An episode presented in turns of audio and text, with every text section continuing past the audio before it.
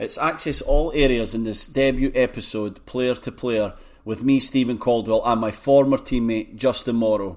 He shares 60 minutes of his candid insights on the demanding and colourful journey to the top of the MLS.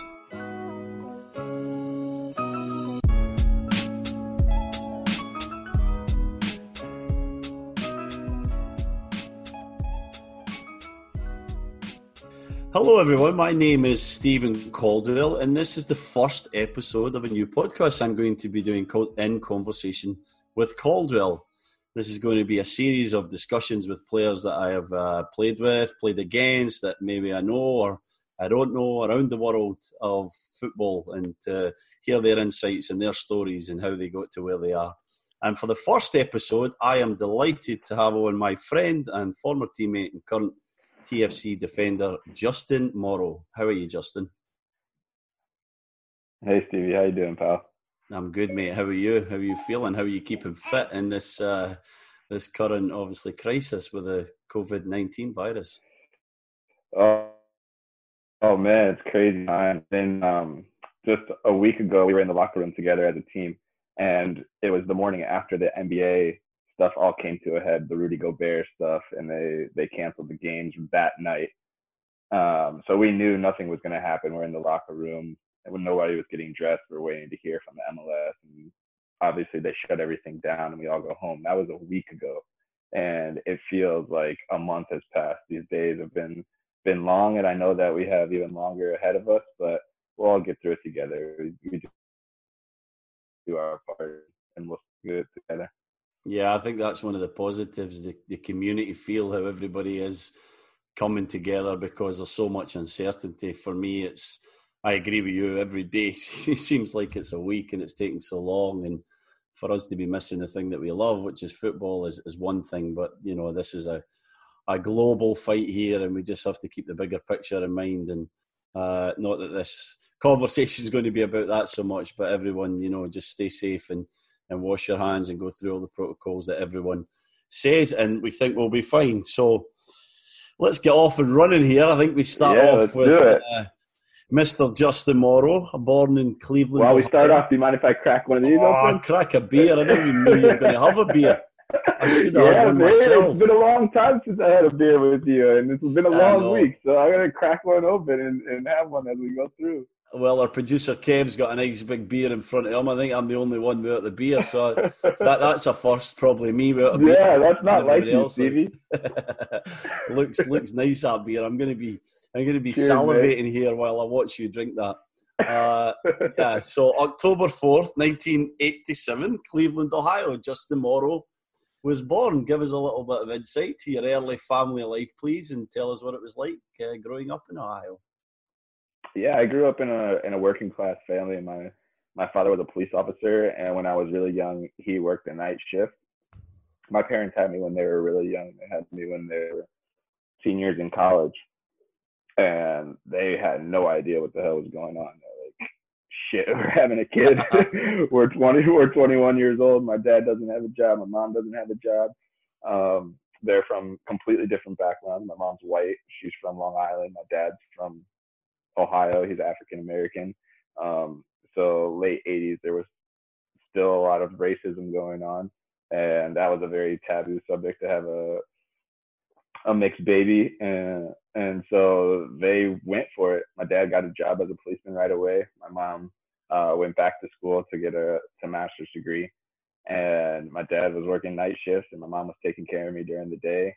Um, and that kind of just set the tone for how I was raised. You know, I, I was raised in just a really hardworking family, um, a family that is very honest and ideals are very important to them. Uh, we have a very good sense of morality. They put a high emphasis on my education, and and that's just how I grew up. My mom's uh, a teacher to this day. My dad's retired now, but my mom's still teaching um, and she never misses a day of work. She's got like a whole year of sick sick days built up if she wanted to take them, she never takes them. And that's just you know that mentality, that type of just embedded itself in me in in every single way. And I take that into being a parent now, being a dad now, and, and obviously the way I play and the way I go about my work.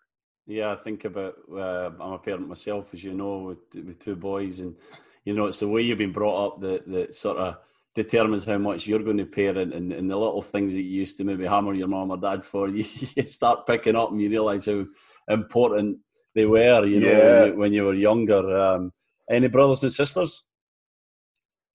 Yeah, I have a little sister. She's five years younger than me, so she's uh, 27 right now. Um, she's doing great. She's at Ohio State. She's uh, taking a, a, master's in fine arts. Going to be uh, working on poetry. Uh, she's always she's already a great poet and a great writer. She's writing for a long time. Just a really smart girl and uh, very different path than me, but we've gone we've grown a lot closer since we've grown up. Uh, when I was a kid, I was always focused on soccer. I, I didn't want to do anything else but play soccer, and my sister would always be tagging along. Um, so we weren't that close when we were younger, but now we're getting a lot closer. Excellent. And you mentioned you were a kid who was focused on soccer. Was it other sports, or were you just determined and and had the talent for the, the game of football from an early age? Or you know, tell us a bit about what other sports you played as well. Yeah, my parent, my parents, mostly my mom, because as I mentioned, my dad was working nights a lot, so he'd be um, sleeping late into the morning. Um, she just wanted to get me into an activity when I was young to get the energy out, you know. So five years a hyperactive kid, were you? Um, yeah, yeah, I was all over the place, playing my parents, you know. And so she's like, I gotta get this little shit out of the house. um, put, put me in, put me in some activities. Soccer was the first one, so that stuck all throughout. In the meantime, as I was growing up, I started playing everything. I wanted to play hockey. I'm a great skater. I skated right. when I was growing up from from seven years on. I skated, but it was too expensive for the equipment. There's so much equipment you need to play hockey. Yeah. So my mom was like, "Yeah, you're not doing that." and I played basketball on the street with my friends. Played touch football on the street with my friends, and um, soccer was always the one that just stuck. I was very good at it from a young age, and I enjoyed playing. I would go out into the yard and play by myself, which is so different with the kids now today. Yeah, everything's so organized these days. I, t- I talk about that with some of my teammates now. How when we were kids, we would just go out in the yard and kick it about, you know, yeah, yeah. your friends or or whatever. But now everything's organized. Like I'm dealing with my daughter now, who's who's four, and I'm just getting ready to put her into sports. Just everything's so organized. But yeah, I was I was playing all different sports. Yeah, you just find a space back then, didn't you? Your mum and dad just kicked you out of the house and said, "Go, you know, find a park or a pavement or a road somewhere," yeah. and you just played for hours, didn't you, with your with your friends? Or I was lucky enough I had a brother that was close in age to me, but I think these days it, it has to be structured, and it's it's very much detrimental towards the kids. You know, um, even my two who are you know a year apart from each other, they don't want to play with each other. They want they want an adult there all the time. They want structure. They want this, you know, this this collaboration. Yeah. I'm like, go play with each other. This is where you learn, you practice things. But yeah, interested. They need me involved in every minute. It's true. When I when I was that age, you know, my big thing was the street lights. Lights on. That's when I had to be home, and it was a different time where you could just send the kids out of the house and and maybe at a younger age about them that much um, maybe now a little bit, but yeah, all all afternoon after school playing with. I didn't have organized practice out the park, kicking the ball, playing with each other. Sometimes for hours, you know. I think it's just different these days. Yeah, and, and so the organised soccer in Cleveland, what was that like? I, I'm always fascinated to hear the, the insight of different people, especially people from across the water from where I grew up in terms of what the kind of structure was like there and and you know how you kind of what was that pathway? Were you clear on how you moved up the levels or was it was it a little bit all over the place? Yeah it was pretty clear. Um, i think right around 10 years old i started playing travel soccer. So i lived i lived in a city called shaker heights which was uh, well, technically we lived in, in Cleveland city limits because my dad was a Cleveland police officer. So we'd always live right on the border. And so I was on the border in Shaker Heights, was on the east side. And we started playing travel soccer, which means that my mom would take me like Saturday mornings to, to the west side of the city and play a team from the city on the west side or maybe from the south side, something like that. And that was kind of serious. That was a step up from, you know, just playing in your in your local neighborhood. And then after that, probably 11 and 12 years old, I got into club soccer, which was the biggest thing going at that time. I know it's different with the academies now, but club soccer was, was the highest level for 11 and 12 year olds at that age. And there was probably about, I would say, 10 different clubs in Northeast Ohio, and there was um, a pretty clear structure of which ones were the best ones. Um, and I played for one of the best ones, not the best one at the time. Um, we were always competitive in the area, um, and eventually made my way to the best team. Yeah, and and so was was soccer a, a bit of a hotbed in Ohio, or was that an area where you know the other sports were king? I know most of, of the US is is dominated by another sport, but I, am thinking in in your era was soccer very popular in Ohio, and was there a lot of talent coming out of that that area? It was popular up until a certain age.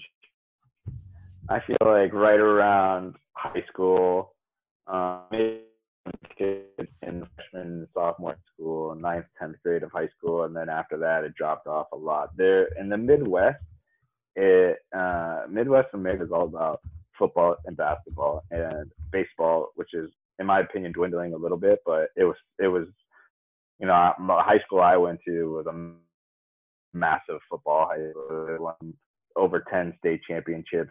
Uh, the big thing for us uh, in high school on a Friday night was to go to a football game and there would be 17,000 people there. Wow. And so that's what I'm, I'm just like typical Midwest boy, you know, that's, that's how it is there.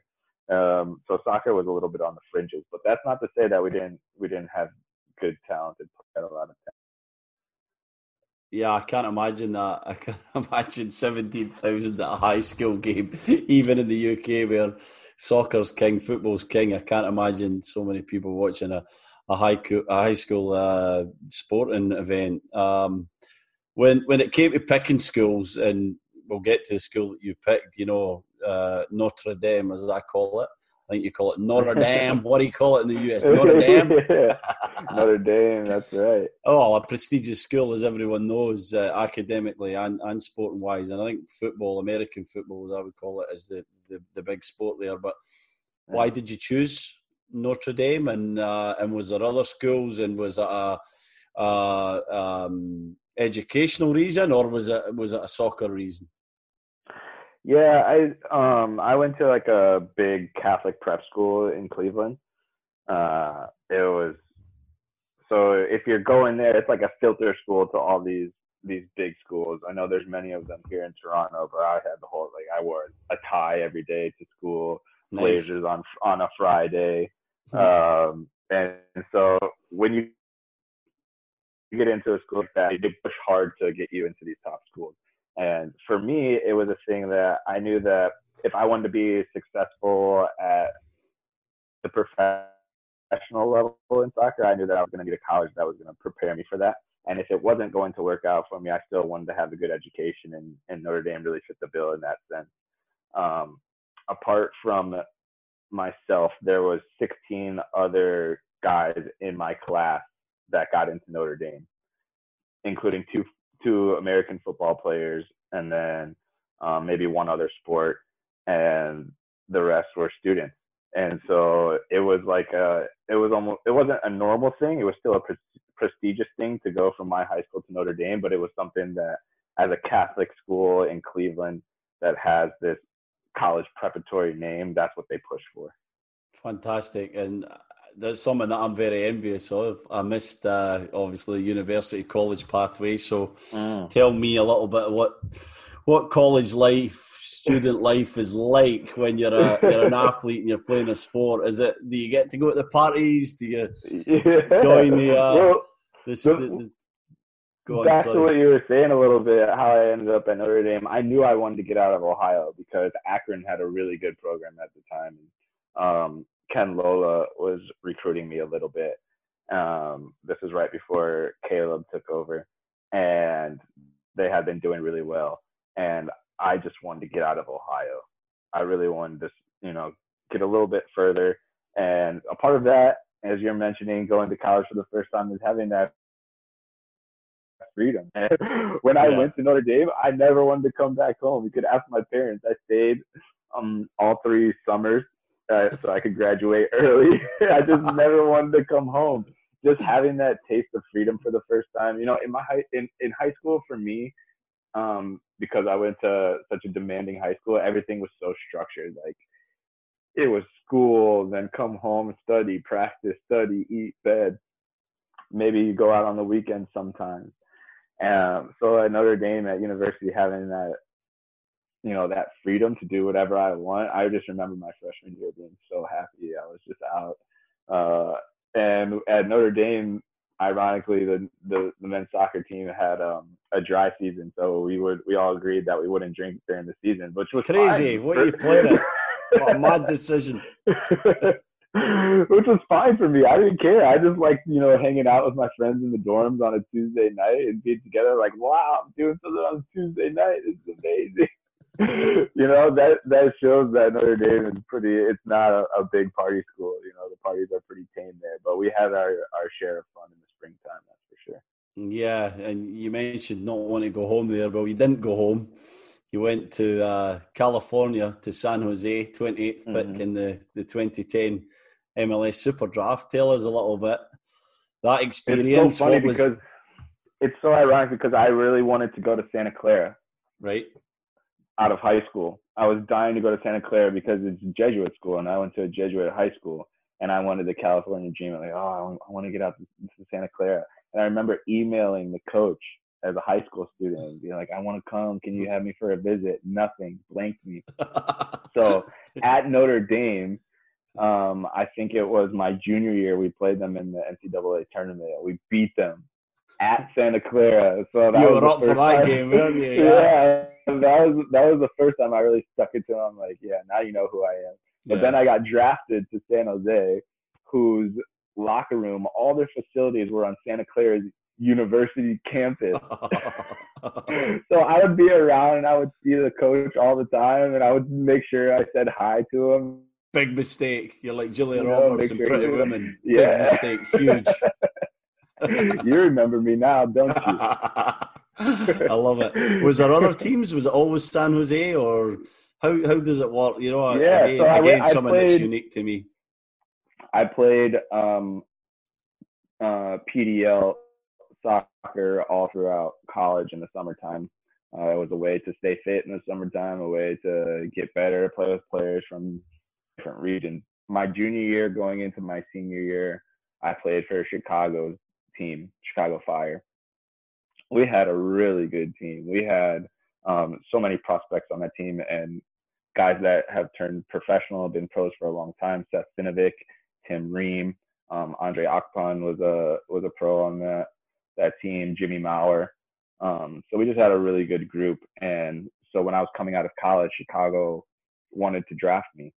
Um, but San Jose got to me, you know, I think like two picks before Chicago was up. So uh, that didn't happen. I ended up out in San Jose. Yeah, I just I I, can't imagine the uh, the uncertainty around where you're going to go. I, I guess it's just something that you grow up with here in North America, but it's it's so strange for me to think that you know you're you're watching that draft live and you maybe have some idea when you're going to get picked and where you're going to go, but up until yeah. that moment where the commissioner says your name, you actually don't yeah. know what city you're going to live in, what part of the country you're going to be in for yeah. the foreseeable future. It's crazy. Yeah. Uh, uh I think maybe like the top three picks, no, because they have some interviews. Like we had, we had the combine, like they had an NFL combine, a soccer combine, and you do interviews with teams. I remember Salt Lake called me um, the night before the draft and was like, "Oh, are, are you interested in if you like to play?" And I'm coming out of college, I'm like, "Yes, anywhere picks me as where I want to play." No idea. Um, they ended up picking Collen Warner instead of me. Um, oh wow! What, a teammate of ours at one point, wasn't he? Yeah. it was not a bad pick. He was a great guy, good player, great guy. Um, but it just goes to show that like nobody knows what's what's really going on except for maybe the top three picks. And I'll give you another story. I went to Knox with my dad because it was in Philadelphia. It was, it was a great time to share with my dad, a good uh, father son moment. But Zach Schilawski thanked the wrong team. He got picked, and I will never forget saying, "You don't know." It's the weekend is going so fast. I think he got picked maybe you know sixth or seventh, and he thanked the wrong team because he oh. was thinking he was going into it thinking that he was going to get picked by one team, and he thinks the wrong team. He's up at the podium, you know, the lights shining. There's probably like five in the, in the, in the stands, and he thinks the wrong team. So that just doesn't show we really have no idea what's going to happen on that day. He blew his big moment. maybe I would have been questioning my yeah. selection if I was his team, maybe crumbling a bit under pressure there as he's being selected. Uh, you, you just get, know that you're going to walk into that locker room and get crushed right Oh, away. well, I remember uh, when Toronto FC uh, selected Nick Hagglund, a very good friend of ours and yeah. a brilliant guy now at FC Cincinnati. And uh, and Nick gave his interview saying, "Oh, I'm just going to be marking Jermaine Defoe." Do you remember yeah, the interview? I do remember that. and we slagged him for at least six months. Yeah. Oh, that's our job. That's our Jermaine job Defoe guys. You got to keep, you got to keep the young guys on their toes. He must have got some stick for that, getting the team. Yeah. Yeah, so you're in San Jose, your your first year, you get there. I think as a rookie, you're probably expecting that year to be tough. But how tough was it? Was it uh, was a level considerable to what you had been at, or um, what was your thoughts on, on when you first got there? Yeah, it was it was really tough. Um, the uncertainty of it all because you get drafted, you don't have the contract yet. You still have to go into training camp, and uh, it was a little bit easier back then because there was more roster spots available than there are now. Teams now have so many international players.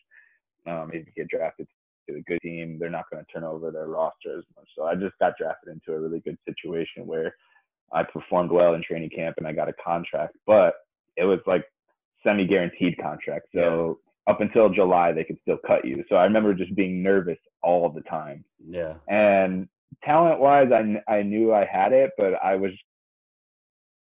just inexperienced to the other guys, and I was really nervous player as a young player coming into MLS, and I didn't believe in myself as much as I should have.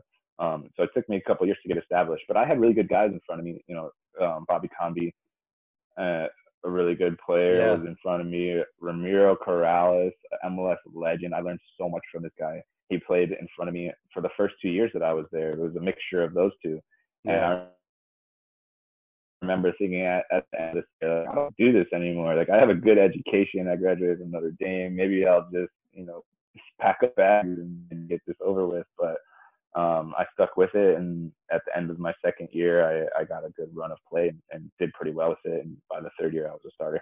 Yeah, there was a few loan spells in your your first year, first couple of years, even where I think you went to Tampa a couple of times, didn't you? Did you go anywhere else? Yeah. Was it was that difficult to again go to the other side of the country? You know, thousands of miles away from where you expected to be setting up home. I, I think psychologically I'm sure the listeners want to know what that's like and how you have to stay focused and mentally um, solid to, to get through that period and to excel in it. Yeah, very tough. Like I said, I was on semi-guaranteed contract, so coming in every day, I felt like I had to prove myself, and so I think at the point in time of my my rookie year, it may have been um, in July or August. So I had passed that date where I knew I was going to be there for the whole year, and I just come into the training ground one day, and and our our coach Frank um, comes up to me. You know, I think you have, I have a good opportunity to send you to Tampa. You can be there for a month, and you're going to get four games because I wasn't playing any games at that point. He's like, you know, I really like you. You're developing well, but I want you to get some games. So you're going to go there, and you're going to get four games in a month. And so those four games were my first professional games. I hadn't played at the professional level until I played in those games. And so for me, I wouldn't change that experience because it was a nice little intermediate between college and Major League Soccer, where I got you know, I played 90 minutes for four games, and it was a tough environment, tougher than college. And playing with professionals, guys who relied on those paychecks to pay, you know, put food on plates for their family. And that's, you know, those guys come in with a different attitude. You're just not used to that in college. Um, so it was a good little in between for me. Yeah, I would. I was the same. I was at Newcastle and uh, it was obviously extremely tough to break through. And I got asked to go on loan to, to Blackpool, where Steve McMahon, the, the ex Liverpool central midfield player, was was the boss. And uh, it was a great situation where I could play some games at New uh, trains some days, sorry, at Newcastle the early part of the week, and then go to uh, to Blackpool for the mm. Thursday, Friday, and then play on the Saturday. And I can remember sitting there after my first game, just thinking, I'm actually a professional now. You know, I've played in a a pro game, even though it was League One, it was at Blackpool at the time. It was the pride that I felt in actually just being a professional and and being in a changing room with, with guys that was like it was their livelihood. It wasn't a bunch of young young pros in the reserves who were trying to, to break through. It was like it was guys who were hardened who had played a couple of hundred games throughout different leagues and stuff. And um, and I love that experience as well. So I can I can see what you're saying there with that one. But the one thing I'll say that's that's strange about it is that you go on a loan and you're expected to play, and yeah. everybody kind of knows what the deal is. So the players that are already there know, like, oh, this guy's going to come in and play, and that's a weird dynamic. Mm-hmm. Um, so my mindset was like, okay, I need to prove to these guys that I'm a good player right away. I'm going to yeah. be humble. I'm going to put my head down and work because I'm just coming into their environment and I'm sent here to play. Like the game, you know, maybe I got there on a Wednesday. The game was on a Saturday. There was no earning my spot. I was gonna play no matter what. So, yeah, like very um, touch and go with the way your attitude. You have to have a good attitude when you go into those things. Yeah, and I was I was the same, but I enjoyed that feeling. Uh, you know, like going somewhere and actually being you know, having to, to show that you were a bit of a player for once rather yeah. than, you know, trying to break through. And in my last game there, so I was there for one month. And in my last game, Steve McMahon loved me. He was asking me to stay for longer, but I wanted to prove that I was, you know, capable of championship or Premier League. So, you know, I, yeah. I felt like I'd showed that at League One. And he made me captain in my last game. And I was there for a month on loan. And I'll never. I'm 20 years old, 19, 20 years old, and I'll never forget the feeling. Uh, I'm handing me the captain's armband at you know 1:45 p.m. before the 3 p.m. kickoff, and the guys just looking at me like, "What the fuck is going on here?" Like, it was exactly. it was weird. I was proud, but I was like embarrassed at the same yeah. time, you know, because the guys tough, are thinking I was just like, his, his, yeah, it was weird, but yeah, these these experiences what make us back to San Jose, 2012 season, your big season in MLS. Uh, you were in the All Star game that year, I believe. Yeah. You, you played 33 regular season games. That was your breakthrough at that level. Did someone click in the loan spells, or was it just you getting your feet warm and starting to feel comfortable in San Jose? What What do you think changed that made you that regular and showed you you were capable of playing many years at that level? Yeah, I I at the end of my second year, like I said, I got a good run of like nine, maybe even 10 games that's consecutive at the end of the year. And I did really well. And that was kind of the point where it clicked for me where I was like, okay, I can do this. And so I worked my ass off during that off season. And I came back in with the mentality that I wanted to be a starter. And from the moment I got there, that you know January, February, whatever it was back then, I think the coaches respected me a little bit more, knowing that I had proved to them that past season that I could be the guy. And they gave me, you know, fair enough to them, they gave me that chance because Ramiro was still there. I think he was um, 33 at the time, and um, they could have just trotted, trotted him back out there, but they, you know, they put their faith in me and they said, you know what, I'm gonna go with my young gun here, and and they gave me a chance, and I I proved them right.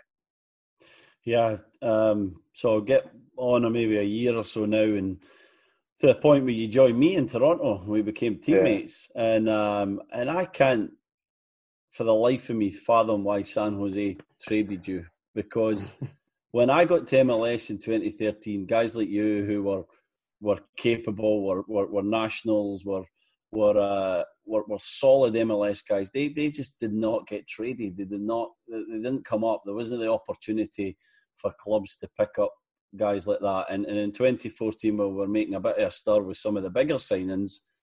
To acquire a player like you was absolutely massive for me. And please tell me the story because yeah. I can't believe they let you go. I can't believe they traded you.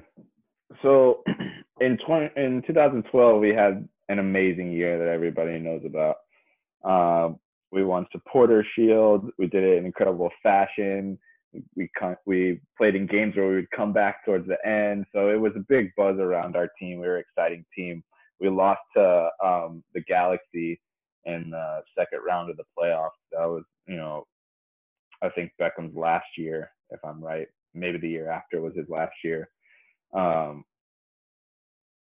and so the team, which was maybe a little bit more of a veteran team at that point, had a not much of a transition going into 2013, and we kind of felt like things were going to pick off right where we left left off, pick up right where they left off, and that didn't happen. We had a you know an average start to the season, and then really took a big tailspin um, into the middle part of the season. And so they, in the middle of the season, they brought in Jordan Stewart to to play left back and did 20 games in in 2013. And our coach got fired in the in the summer. Uh, this was the coach that you know had brought me there and put his faith in me. Uh, the assistant coach Mark Watson took over, and they went in a different direction. And in 2013, I wasn't the only one. A lot of guys after that left that team, um, and so I, as a professional, as a human being, I always look inward, and it's easy. I think the easy way out is to start putting blame on other people and, and pointing fingers and saying, "No, the, my coach got fired. You know, this guy doesn't believe in me. Um, they made the wrong decision or whatever." But I put the I put the blame on myself and say that I didn't I didn't keep my foot down in that moment. And being a young professional, it was something that um, needed to happen to me um, so I could learn that and, and bring that attitude when I came to Toronto that I never wanted to take my foot off the gas, no matter how successful I'd been. And um, it's something, it's, it's a life lesson that still sticks with me today. Like when you're at your highest level, you have to push harder because this game, this sport, nobody cares what you did yesterday. Yeah. They only care about what you're going to do tomorrow. So it felt like an exciting new start. It was a chance for you to go and prove yourself somewhere else, or was there trepidation there and anxiety?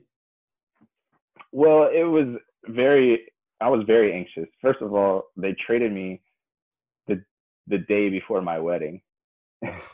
Gosh, talk about timing. Yeah. It was they don't care. These guys don't care about the days when you're traded. That doesn't come in it. was December 13th. My wedding was on December 14th, and I just got an email from, uh, yeah, I need you to call me immediately. And as soon as I seen the email, I knew what was happening. Um, so I didn't sleep one ounce the night before my wedding. I remember all my wedding pictures. I had, I had droopy eyes because I was so exhausted thinking about it and going Went to Toronto, a miserable year in 2013, and until then, they have been known as you know the team where players just filter in and out. Every six months, players filter in and out. Coaches filter in and out about it. But then after I traded, they announced Michael Bradley. They announced announced Jermaine Defoe, um, and so I knew that something big was happening, and I was just happy. To So you felt you felt the excitement, uh, the, the the bloody big deal, and the uh, the promise of what was to come, yeah. or were you or were you thinking of the Danny Koevermans' self-proclaimed the worst team in the world, or were you unsure? was it somewhere in the middle? Did you, what do you think of Toronto? Or were you were you happy to be joining that it, club? I remember being in San Jose during the off season, and I'm walking onto the pitch, and Dan Gargan is telling me, "Oh, Toronto FC's going to announce the signing of Michael Bradley today." And my jaw just dropped. I was like, "What? Yeah, Michael Bradley? Where in the hell did they pull that out of?" and sure enough, you know, by the time I walked off the field, the news was out, and so um, Tim Leiweke uh, does big things. And I was introduced to him after that, and knowing that he was a part of the project, I knew that the team was was headed in a good direction. Yeah, and the first year we were. Um, we were we were solid and we were uh, we were definitely progressing in the right direction, but we were we were still a bit off. And I think you can speak to this better than me because maybe there's a common denominator here, but somewhere in between, I retired and this team really got hot. So give us give us a bit into the insight of what that was like when you started to feel okay. it's more than just momentum. There's going to be actual trophy success at some point here. Yeah, I feel like that 2014 was still a transition because we were better than 2013 for sure, and we were on the right track. But it, at that point, it was about getting the right people on the bus, and you don't really understand who are the right people. It doesn't take. You can't do that in a month. You can't do it in two months. It takes six months. It takes a whole season to find out, you know, who's in it who's going to be with you when things are going bad, who's going to bolster the team, who are going to be the guys that bring you up. And I think that year maybe we didn't have enough of those guys. Um, so you saw a little bit more of roster transition between uh, 2014 and 2015, and then maybe a little bit after that, each year it stayed a little bit more consistent. So when the story of Toronto FC gets written and uh, the, the, the recent success, maybe with future success, is talked about, is is Giovinco that true catalyst, or is it a uh, a culmination of different players, Jozy and Michael and Giovinco and everyone who came before? What do you think? Was it was it 15 that really started it off, or was it or was it 16? I think it was 15. Um, yeah. There was a big amount of guys that got transferred in that year that ended up sticking around for a long time. Um, since I've been in Toronto, Michael uh, Oso and I are the only ones that are there from 2014. Wow. Everyone, uh, there's a couple guys that have been from 2015 on. You know, yeah. Al- Alex Bono, Marky Delgado, Eric Zavaleta, Jozy. These are 2015 guys. So that's what I'm saying. Like after that year, yeah. there was a, there was a little bit more guys that stuck. And Jay Chapman, Jay Chapman, you know, transferred to Miami this year, but he had he had been there for a long time. So yeah, that continuity of getting guys in that um, really helped the team going forward. Yeah, so 16 ended in, in bitter disappointment for the team, and obviously personal disappointment for you. We're missing that penalty kick. In the aftermath of that that moment, where were you? Where was your head? Was it just full steam ahead into next season, or or did it take you a while to get over that? No, it was full steam ahead into 2017. That I had the best year up until that day of my my career. I was playing with some incredible people that helped me get to a new level that I always knew that I wanted to reach that I hadn't reached yet. So I'm a very optimistic, positive guy, even in the darkest of times. And you know, sports are sports. These things happen. I had never taken a professional penalty kick before. That was my first penalty kick ever. Um, so to get too much down on myself, I didn't feel that that negativity there, and I knew that we were going to have an 17 that could do even better than we did in 2016. And 17 was just was just remarkable. The the sort of uh, consistency you guys obviously the level was high, but the consistency was we had never seen before in MLS, and you guys set a new yardstick of what it meant to to attack a regular season. And then, you know, even though there was moments in the playoffs where it was a little bit less swashbuckling football and more about winning the matches, it, it resulted in that MLS Cup win and and probably the greatest regular season uh, at that time for sure, and, and, and that set a yardstick, like I said, for the rest of the teams coming forward. How was that season? Was it was it as great to play and as it looked to watch? It just seemed like you guys were just so together and, and, and so focused on the common goal. Yeah, I think for me, I think of the comparisons between um, 2012 team and the 2017, both teams that I was on that won supporter shield, is the depth of the team and being on a team that has so many good players you don't forget that. And um, Oso and I were talking about this just this preseason when we were out in California. The practices that we used to have in 2017, the second team was so good. We'd be out there, we'd be out there with the first team against the second team, you know, doing tactics for a big match coming up. And the second team would be absolutely giving it to us. I mean, you got you have Benoit Cheyrou, you had Armando Cooper, you had these guys that are so good on the ball. Yeah. And we would be in training trying to get the ball. We couldn't get the ball off of these guys, you know? And so um, it was the same thing in 2012. We had so many wingers on that team that, um, you know, guys just came up with big moments. And one of the things I think about, uh, I was gone for Gold Cup, and Canada Cup is still going, the Canadian Championship. And I'm so mad that I missed this game, the game against Montreal, the second leg, the final. Um, Raheem slips the ball over to Seba, and Seba scores late in the game to, to get it for us. And like Raheem stepping up, he, I mean, Raheem had other big moments during that yeah. year, but that's a big moment, man. Like that won us. You know, we were talking about the treble that year. We wouldn't have treble without moments like that. And so there are so many um, good players on that team, and the, that's the thing that I think affects you the most. Yeah, that, that that game is one that sticks in my mind because it was it was a tough one for Toronto FC, and you're playing against your rivals in the Impact, who who were an excellent side. The rivalry was probably at its highest point within that period after yeah. what happened the, the, season before in the, the MLS Cup playoffs, and for Seba to get that goal when when really I don't know if hundred percent TFC deserved it, but it was again the grit, the determination yeah. for someone to come up with a big moment to find a way that I think uh, really epitomised you guys that year, uh, and you, you, got everything that you deserved. The next season started so well, not so much for you. I think you got injured in the, the Champions League run, and it was a, a pretty yeah. a pretty long injury, a serious injury, and yeah. um, I, am sure that was tough for you. Um, to a get over that injury and then to to see the way that that season developed. Yeah, it was my first injury, and the, the hard thing to swallow was that it didn't have to be a long term injury. Um, so I did it before the Tigres game, the day yeah. before the Tigres game, where you know going through our paces. It's not too heavy of a warm up. It's the day before a game, and I feel just a little click in my calf and by the end of practice, it was tightening up on me pretty bad. And so I knew I had done something, but I'm like, ah, I can get through it. I can get through it. And I only managed the first 10, 15 minutes in that game before I knew I was there was no going on.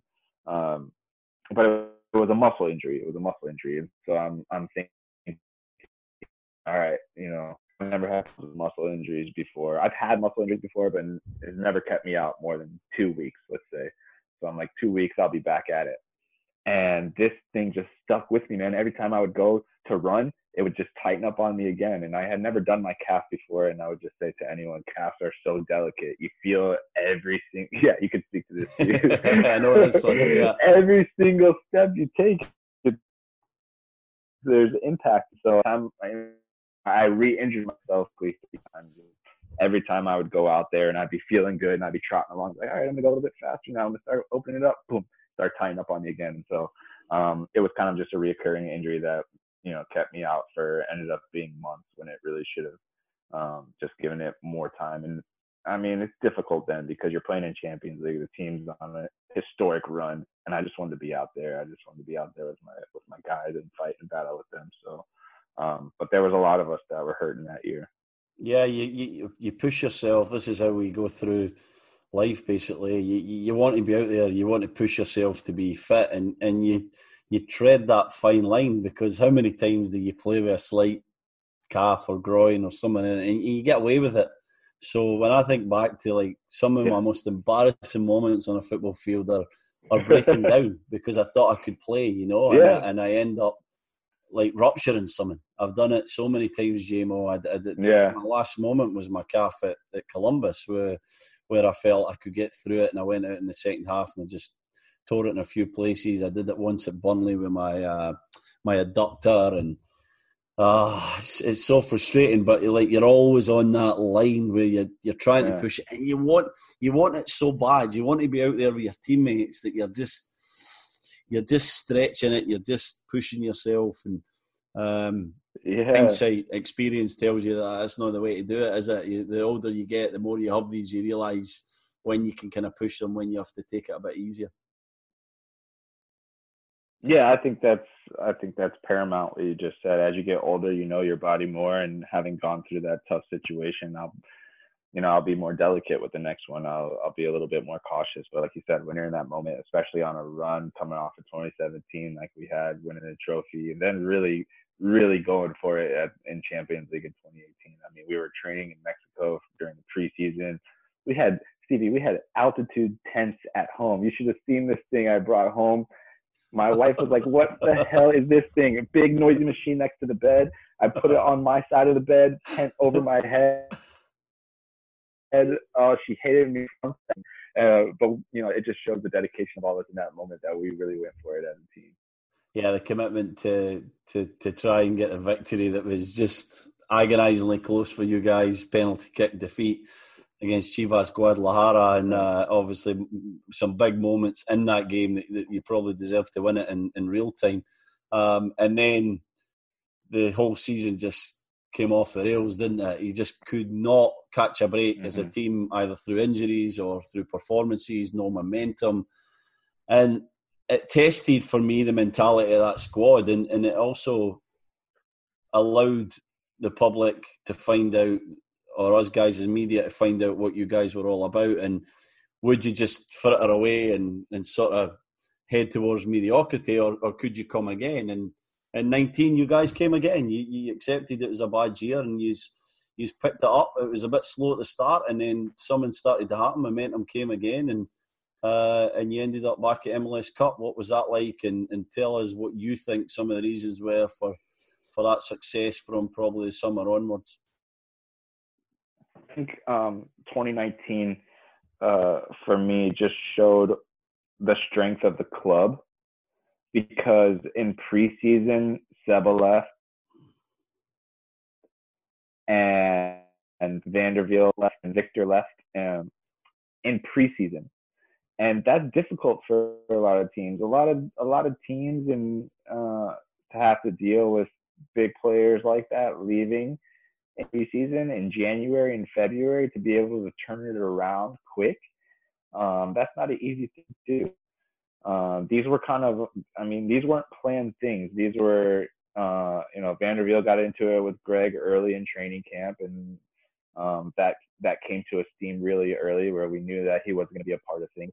Victor came in, in in early 2019 asking um, if he could take this opportunity abroad because it was going to be a really good opportunity. And credit to Toronto FC, they let him do that.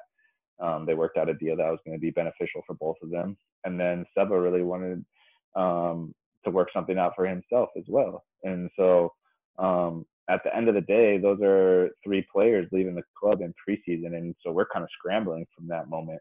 And it just gives it just shows to to credit the guys that um, are still here that have been a part of it the whole um, what we've learned in the past and how we can bring that to the to the team right now what are our best qualities and credit to to greg you know his his tactics and his plan really shone through in 2019 to to keep us together as a team and not only that but to to really bring the best out of us when maybe there were some holes in the roster and still show that a good tactical plan can help you get to the final.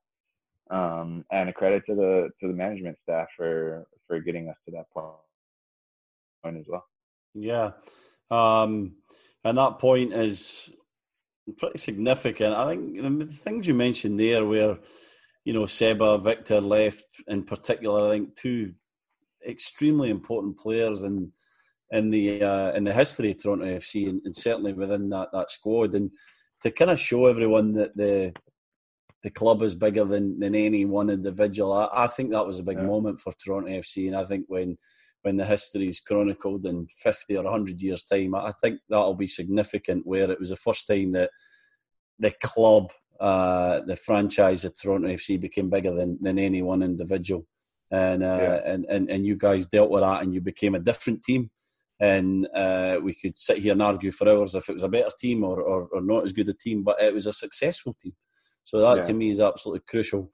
So you're 32, you're still fit as a fiddle. I see you bombing up and down that left hand side at BMO Field every single Saturday, mate. What's left for Justin Morrow? What do you still want to achieve? And um, is, is Toronto your home? Do you hope to end your career there, or would you like to try something else somewhere else uh, in the the next uh, not so distant future? Yeah, my my heart is here in Toronto.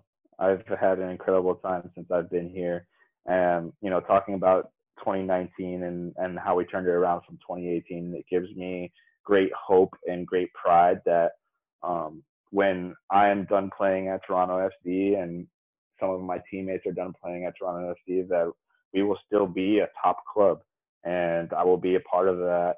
Uh, I want to be a part of that even after I'm done playing here.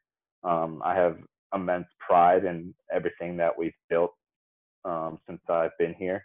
Uh, I felt like I've had a, a, big hand in, in helping turn around this club, and I, I want this club to stay at the top of MLS, and I and I want to help them do that off the field as well. Two caps for the U.S. national team. A little bit disappointing that it's it's not more. For me, it should have been more. Is that yeah. something that that sits a bit uneasy with you? Yeah, it does because uh, it, I feel like it's a level which I could have gotten to.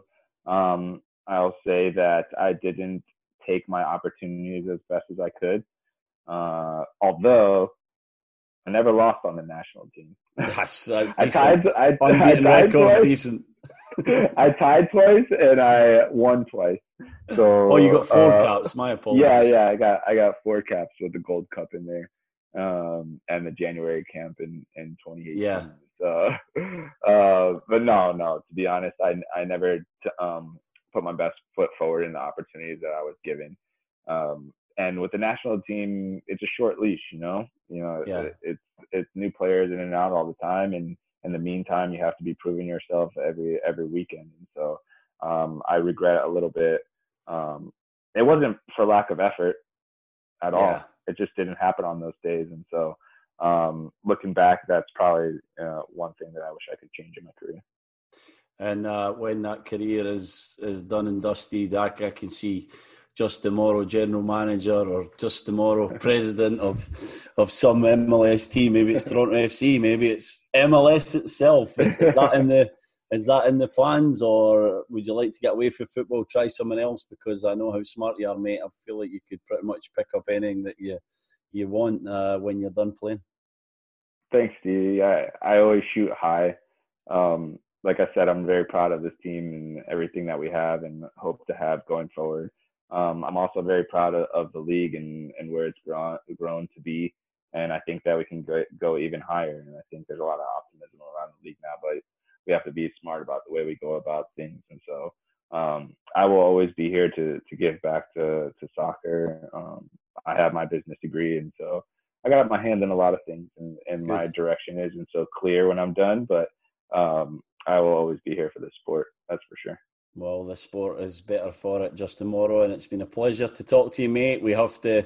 We had a virtual beer tonight, or you did, and yeah. I sat here teetotal. But next time we'll have a. once this virus can, can leave as, us, and as soon as COVID's it. done, yes. we're we're gonna go have a pint together. Sounds good, mate. Take it easy, and thanks for joining me in, in conversation with Caldwell. All right, thanks, Stevie. All the best.